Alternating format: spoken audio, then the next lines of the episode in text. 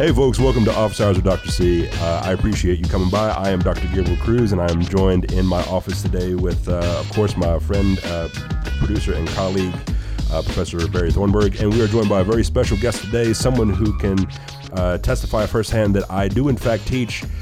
The efficiency of teaching is up for debate, but uh, Mr. Nahigian, if you would introduce yourself. Woo! My name is Jack Nahigian. I was a former student of Dr. C, and it was a very wild ride. It was very fun. I'm uh, the proud leader of Gabe's Babes, uh, a Gabriel Cruz fan club, and uh, yeah, enthusiast in uh, popular culture. And for for uh, folks might think that that's a bit of a joke. There is merch. There's Um, merch. And and when I made a TikTok about it, there were people who were like, "Can can we get a shirt?" Is that There's a, okay, there's a market now. Okay, I'm, there's I'm there's monetizing options, is what I'm saying. Um, so okay. anyway, so uh, Jack, um, you know, Jack is joining us today because uh, one, I think it's great to have you know folks from all over the spectrum of. Uh, interest when it comes to pop culture and um, actually because you know previously we've had on folks that were uh, experts in some capacity, whether in the field or outside the field. Actually, why don't you give a little bit of exposition about yourself and um, why what your interest in pop culture is? I'm not an expert in anything. That is, I'm, I'm very, I'm sorry for all you guys, but my uh, my interest in uh, popular culture. Well, that's that's what I'm studying at at college is popular culture and media production. So it's not just the production side, but like the analytics of it as well, and just diving into every single component that goes into what we listen to, what we watch, what we enjoy, what we don't enjoy. Why is that the case? And I think I, it all traces back to what we're going to be talking about today, which is Star Wars. That was when I was very little. I watched it religiously. Uh, like when my dad showed it to me, I thought it was the coolest thing ever. But then it was uh, it's like original trilogy box set. I stumbled across this other one that I thought was another movie, but in turns it was a bonus feature material DVD in which they talked about the making, the creation of the original trilogy. And it was, you, you would think that if a kid is told everything that he loves and cherishes is fake, would be like terrible. But it was like, it was that Obi Wan Kenobi, you've taken your first steps into a larger world. It was the beginning of everything. That's when I realized, oh, there's even more to what I thought there was. There where it's the creature effects and like camera work and it was just the beginning of the rest of my life. Yeah, and that's a really good point to get into. So, as you said, we'll be talking about Star Wars today, and um, it is a culture. It's clearly a cultural phenomenon. I think that doesn't really bear repeating, but um, not just for its impact as a storytelling uh, narrative, but also because of the things it did for like media production and, and stuff like that. Absolutely, I obviously am much more interested in the uh, storytelling aspect, but that's mostly because I don't have a knack for media production. Um, although I do have a, a great respect for the amount of work that went into it, especially things like you know I think the Henson Studio that helped with uh, the puppeteering Oh, yeah. and things like that. And um, if I'm not mistaken, like the use of uh, modeling for, for example, uh, Empire Strikes Back and the use of AT-ATs and that sort of thing, um, and, and and podcasts. and And- and, and podcast. Yes, How, thank you. The grueling work it takes to. Okay. Are you jonesing for a raise, Barry? Is that what this is? Are you trying to like lobby for more compensation? Uh, oh, I it was not self-referential at all. I don't know what you're talking about. I was just saying it's a craft and unto its We've own. been I- over this. Our budget only allows for one bag of Doritos per week. All right. and I only get it every two weeks. Listen, we're in a pandemic. I don't know if you know this. Uh, things are tight. You gotta gotta tighten your belt loop. Gonna make Um, the anyway, sacrifices. that's right. That's right. Um, so anyway, uh, so yeah.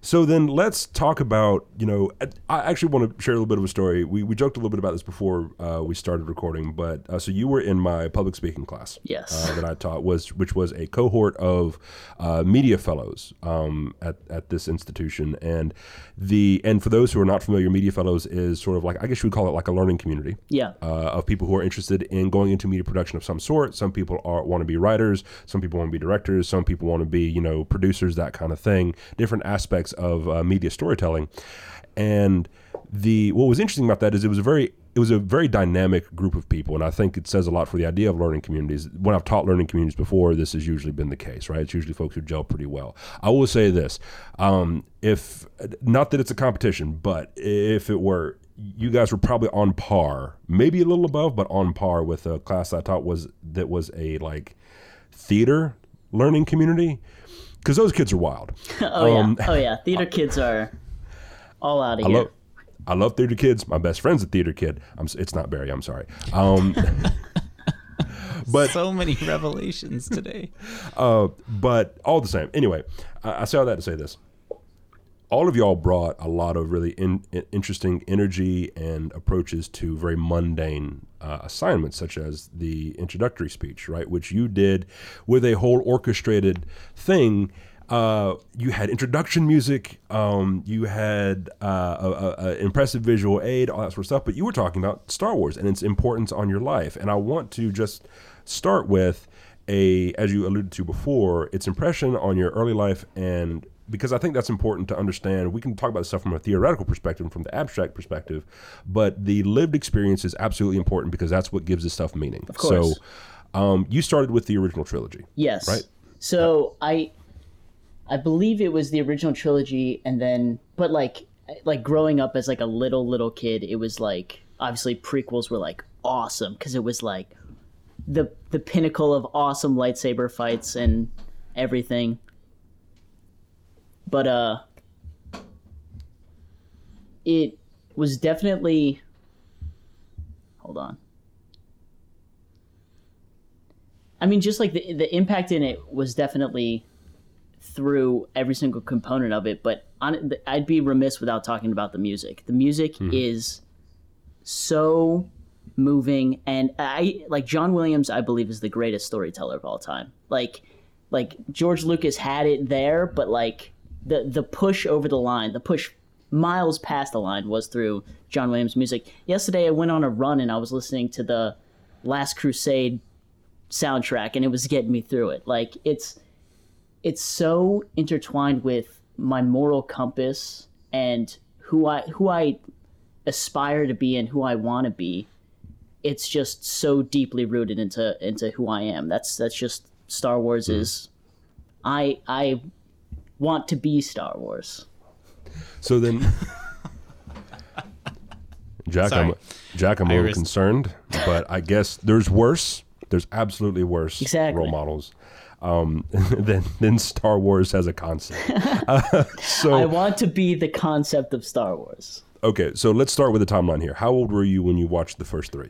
I was I was like it's again it's it's so crazy. It's like synonymous where it's like I I I don't remember a time before Star Wars. It was just so like off the bat hit the ground running, but it was also it was like it was very broad at the moment. I remember watching I might have been Empire Strikes Back for the first time with my dad and I wasn't fully grasping a lot of the stuff. And, and one of the admirals is talking to Darth Vader, and he starts choking, and I'm like, "What's happening?" He's like, "Ah, he's choking on a peanut," and I'm like, oh, "Okay, cool."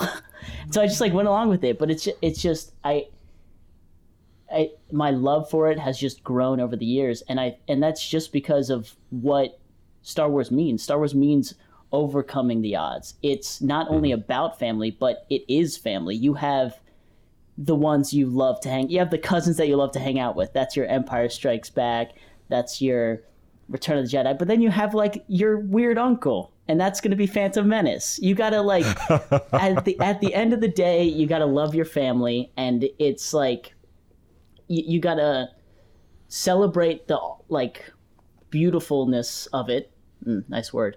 Um, or like just like accept it for what it is, and so it's it's interesting now because the the prequels are getting this absolute like revamp where people are loving them due to like recent stuff coming out such as like the the clone War series or the bad batch and um recently there was the uh making of the mandalorian where dave filoni just goes into like no these prequels are beautiful you just don't know why yet and so they're just like diving into like the the technicality and the and the beauty of it. And now it's getting revered, but then also you still have moments like I hate sand, and it's like what's what's Yeah. happening there? Yeah, Yeah, and I think that's a so that's an interesting point. When uh, when I was a kid, I saw I I saw Star Wars in proper when uh, they were re-released in theaters because of the prequels. Prequels were coming out, so ahead of that, they re- re-released um, A New Hope, Empire Strikes Back, and Return of the Jedi in theaters. But I they were always in like the background because I hung around kids who watched them all the time, right? I remember being haunted by Salacious Crumb. um, that was my Oh, yeah. one. That that was my one takeaway from Return of the Jedi when I would see snips and pieces here. The Rancor, pff, whatever. Uh, the Sarlacc pit, eh. Like Salacious just like there. He's got his long fingernails. Like And I, th- yes. No, and then dovetail that at around about the age that I watched Toy Story, and so the idea of small, uh, small creatures being like in a room with you and you not being aware and being, oh my gosh, no. Um, anyway, so so I saw the the it was the re-released like remastered versions that they did where like Jabba the Hutt is in A New Hope when he's not in the Yeah. original cut, right? Uh, and that sort of thing. And so then they did the prequels, right? And I was about the right age for that, and so I would have been around, I guess, eleven or twelve when the first one came out, uh, Phantom Menace, which I I really enjoyed Phantom Menace. Um, especially like seeing the pod race in a theater as a child Oh my! I, I. I can't even imagine that. Like just watching it It's- as like yeah. a kid on the TV, but like in the theater, surrounded by like all these people that are experiencing it too, and like just Yeah. the sound of the pod race. Oh, And so I have never recovered from uh, Qui Gon Jinn's death, uh, even, even still as a, as a, you know twenty some years later. Um, but you know, so those great cinematic moments and being able to see him in theaters was awesome. The I will say, uh, Attack of the Clones is probably my least favorite Star Wars movie of all of them, including the the anthologies and tie-ins, because I but for the same reasons, like I hate I hate sand. Why? Why you're a good actor? Why? why? why are you saying it this way? Um, I, I my contention is with the prequels, great plot points, execution leads something to be desired, but great great plot points all the same. Um, but then you have the sequel trilogy, right, that comes along, and it's interesting because with the sequel trilogy, people were nostalgizing the prequels, forgetting that the prequels got no end of grief from Yeah. top to bottom when they came out, right? People hated them because of Jar Jar Binks, or they hated that like uh, the the acting in it, or they hated you know different plot points, or the midichlorians thing, right? The idea of introducing a science connection to the Force and all that sort of stuff. We, we people will forget that um, the prequels were very much blasted at their time by by quite a few folks, including critics. That being said, we are now in. We've had three generations, right, of Star Wars trilogies, uh, and do you think what what is your understanding of like the the role of these films uh, in our in our culture as like sort of touchstones and stuff? Like, do we need do, do we need to keep making trilogies or or, or I don't know what what's your what's your idea? There's there's the the famous saying about the fandom surrounding these movies, and it's nobody hates Star Wars like Star Wars fans. Oh yeah, and it is it is all over the place but i mean it's it's again it's it's it's kind of giving it time as we've seen with the prequels. And it's just looking at it what it is. Because i mean obviously the sequel trilogy wasn't as well received. Uh jj abrams recently came out and was like it could have been better if we had like a plan from the get-go but like you're setting up stuff that you don't even know where it's going to be like fulfilled. You don't know where to put emphasis. So it's I it's important to remember what Star Wars is, which is it's about taking risks as well. Mm-hmm. So I think when you get like too formulaic, it does get washed down. And Rise of Skywalker, like many people saw it as like an easy cop out. It was like a safe. You just bring in Palpatine again, and it's just like an easy cop out. But again, like Star Wars: The Force Awakens was my was the first Star Wars movie that was like mine. Mm-hmm. I I obviously adore and love the the prequels and the sequel and the original trilogy, but like going to the theater for a Star Wars movie was mm-hmm. so amazing. It was it was like an out of body experience. I was like shaking at bits. I I cried so hard when Han mm-hmm. Solo died. That was I, that that that was the most I ever cried in a movie. But then it just got topped out with Avengers Endgame, naturally. Mm-hmm. But like it was just the atmosphere was just so beautiful. And that's that's why I want to go into filmmaking is to create those moments for other people like me like anybody else that's just like wants to be enthralled in this world. And of course the the world itself was unique at the time in the in the 1970s you have these sci-fi epics but they're all like these clean pristine very digital looking stuff but then you have Star Wars that's a lived in sci-fi Mm-hmm. world that's just like beaten to crap. You got like droids with bad motivators like shooting up and it's just like so gritty and real, but like that's what gives it the characteristics. It's these fantastical ideas but like in this grungy world, which is like what gives it its longevity is the is the timelessness and the hero's journey, the Bruce or Joseph Campbell's uh, hero's journey that was like implemented into it, which like started the whole idea of Star Wars, is like known as like the hero with a thousand faces. It's worked for generations. It's been implemented into mythology, into theology, and it's there's a reason why it's been there for for decades. Is because or for since the beginning of time. It's because it works and because there's always going to be something that you can get out of it, and it's going to stay around for years to come.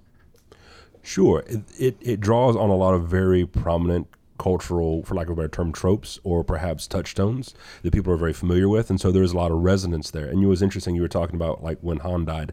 I didn't. I got choked up a little bit at that, but I.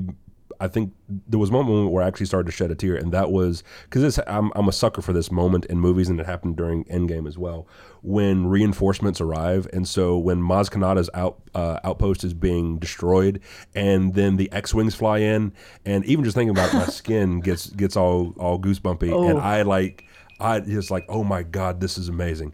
Um, and you know what was interesting about that is so I, I took my mom to go see um, Rise of Skywalker, and she had not seen. Any, she saw the other movies, or she saw the prequels. We saw the we watched the originals together. I think she saw um, Force Awakens at home, but she didn't see. Um, she didn't see uh, the Last Jedi, so but I so I had to like catch her up on all this kind of Yeah. stuff, and so I took her and, and my brother and sister to go see um, Rise of uh, Skywalker, and she was every bit as engrossed in that movie as she was when she was a kid so good. in the '70s watching like Empire, right, or watching uh, uh, Return of uh, Return of the Jedi.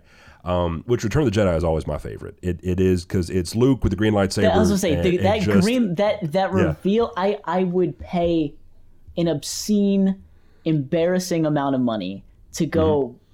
back and experience that in the theaters and just like he's like you see like this dark figure like going Mm-hmm. in there he's got like no lightsaber you think his his hands gone he's gone but then the the whole setup which also we don't have enough time to get into it but the entire plan to rescue Han is so convoluted like It's it's unnecessarily it's, complicated. Oh, it's extremely complicated. yeah. But like that Yeah. Mm-hmm. reveal of the green lightsaber is again, it's just it's it it punches you back to childhood in the best way possible, like regardless of your age. It did, and, and and that's what it did for her. Certainly, especially seeing Billy Dee Williams, who she like loved as a, as a young kid, you know, Oh. So seeing him on TV and stuff, and like. Uh, it, although she almost got up and walked away when the, they did the whole like Chewie fake death thing, because she was I- like, "I'm not, I'm not dealing with." I this. was heated. is- I was like, I was like, there's no way, there is no way that they did an off-screen death to Chewbacca, and I literally, Mm-hmm. Yeah. I got livid too. Oh my gosh, yeah. So the cultural touchstones that are embedded in this, a lot of it's you know really familiar storytelling, right? It's also very good you know familiar tropes, that kind of thing. But what's interesting is you bring up like Joseph Campbell, and what's important to remember about Joseph Campbell and his idea of like the hero of a thousand faces, or what's often referred to as the monomyth, is that there's always the qualifier that it's it's it's a type of storytelling we've had for centuries, if not millennia, but it's not the only one. Yeah. And so when you get into like so for example, uh, Rogue One, which uses a different method of, of telling a story and has a very different uh, conflict resolution than you know all these other stories have. And people are like well i didn't like rogue one because it was too well hold on now. It was just a different story. Yeah. it was not one like my favorite lord of the rings story is not the lord of the rings books or the hobbit although I love them dearly, it's uh, The Children of Hurin, which is a Greek tragedy. uh, and involves you know a tragic ending to a to a heroic you know family. Um, but we won't get that on screen because it doesn't resonate quite as much. Exactly. And so I think that's a part of what keeps this so interesting and so new and so exciting, especially because science fiction or science fantasy, however we want to qualify this genre, is all about conceptualizing what could be. And so when you talk about it being so influential and so important, the same way that like Star Trek was for my uncles and for my grandfather, right? Being kids watching this like futuristic representation of reality where there's all these different kinds of people who are unified under a common goal of, you know, exploration and stuff like that. And then with, you know, the, the great through line of Star Wars being uh, redemption, which I think is a, a really under, uh, undersold point that especially that's why I loved. Uh, it, it, took me a little while to get around to it, but I ended up loving uh, the Last Jedi because of Luke's arc. Oh yeah. Um, because you know, as someone who is involved in studying the terrible things about the world, it's easy to be jaded. It's easy to be burnt out on things, and so getting to see that redemption, that that renewal of hope, that sort of thing was very empowering and very meaningful for for me. And I'm excited to see what happens next.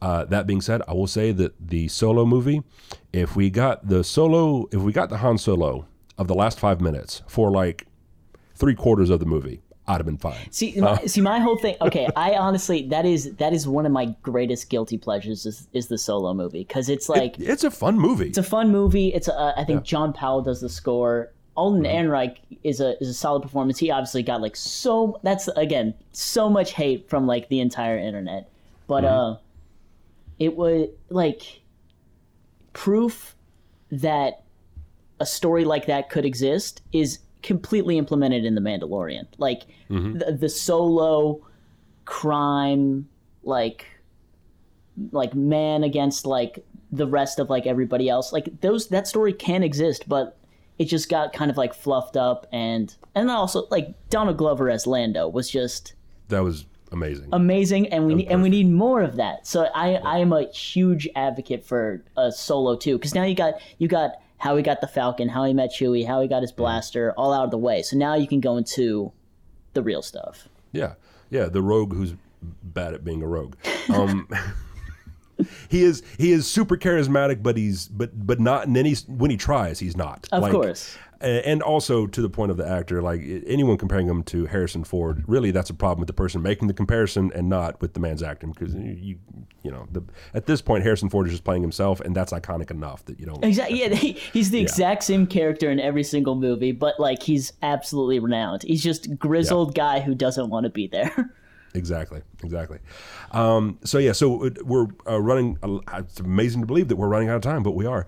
Um, so just to conclude, uh, I think that you know when we talk about Star Wars as a cultural phenomenon, obviously it's not without its faults. Obviously, it does have a lot of, of uh, problems related to even things like representation, uh, depictions of different ethnicities, particularly with the prequel uh, trilogy, um, and the lack of diversity in the the uh, in the sequels. It was better, still i mean it's wild to think that you have uh, all these humans spread across all these gal- all these planets with all these different exposures to like sun levels and stuff like that but they're all basically they're, they're, the they're same all, shade they're of all, white. they're all white british people. They're exactly right? Um and if you have uh, Latine folk in in the uh, any of the properties, they're almost always some kind of drug ru- uh, runner, like a spice dealer or something like that, or Poe, who was a spice runner. So again, there's things absolutely there to critique, um, but what I think is really important about this is that often progress is a series of problematic steps forward, and so using this as a albeit problematic, but still very culturally relevant and pervasive and enjoyable touchstone, I think can do a lot for inspiring younger people. Like you said yourself at the beginning of this episode about how when you're a kid, and you're just in, encapsulated in the wonder of it. And then that being a gateway to these other ideas about things like morality and justice and equality uh, and that sort of thing. So I don't know. That's what are your closing thoughts, if you would, Jack? It's it's just a like it's such a blend of everything. It could be so deep if you want it to be deep, but it could also just be guys running around with giant dog defeating bad guy. Sure. So it's just it's it's got layers to it and again, I feel like that's why it has such a longevity. And you have like the like Eastern and Western cultures like influencing mm-hmm. the the start of it with like Kurosawa films and all these like beautiful components to it. But again, at the end of the day, it's just it's a, a movie that makes me feel good, and I and I it's every single time any single form of new Star Wars content comes out, it's it's I'm I'm back to being a kid, and it's just a, I'm I'm looking around my room right now, and I literally have at least like a hundred things Star Wars just in my view right now. It's so influential and it's so beautiful and it's just amazing. and and for whatever else, the idea of having a, a piece of media that just makes you feel good is worth a lot. Uh, is worth a lot in a environment where there's quite a few reasons to not feel good. Exactly. so we'll end it there. Uh, thank you, Jack, for coming on. Um, uh, Jack, is there anywhere that people can find you on the social media? Uh, if you guys do want to uh, DM me and we can debate Star Wars or gush over Star Wars or talk about anything really, uh, you can follow me on Instagram at jrnahigian. That's Jr Nahigian, and yeah. All right, very cool. And of course, uh, folks can find me at uh, Dr. Dot underscore C on TikTok and GA Cruz PhD on Twitter as well as Instagram. Uh, and Barry, You can find me at my website, thornburgmedia.com. you could pretend to be happy. Damn it. I mean, he's just been verbally abused throughout the whole episode. You can't blame him. No, no, no, no. Listen, this man off camera. All right, let me tell you something. No, no, no, I'm kidding. Um, I'm just waiting for I'm my just bag saying, of chips. I was gonna say, I just, week. I'm just saying, get this man some Doritos. That's all I'm saying.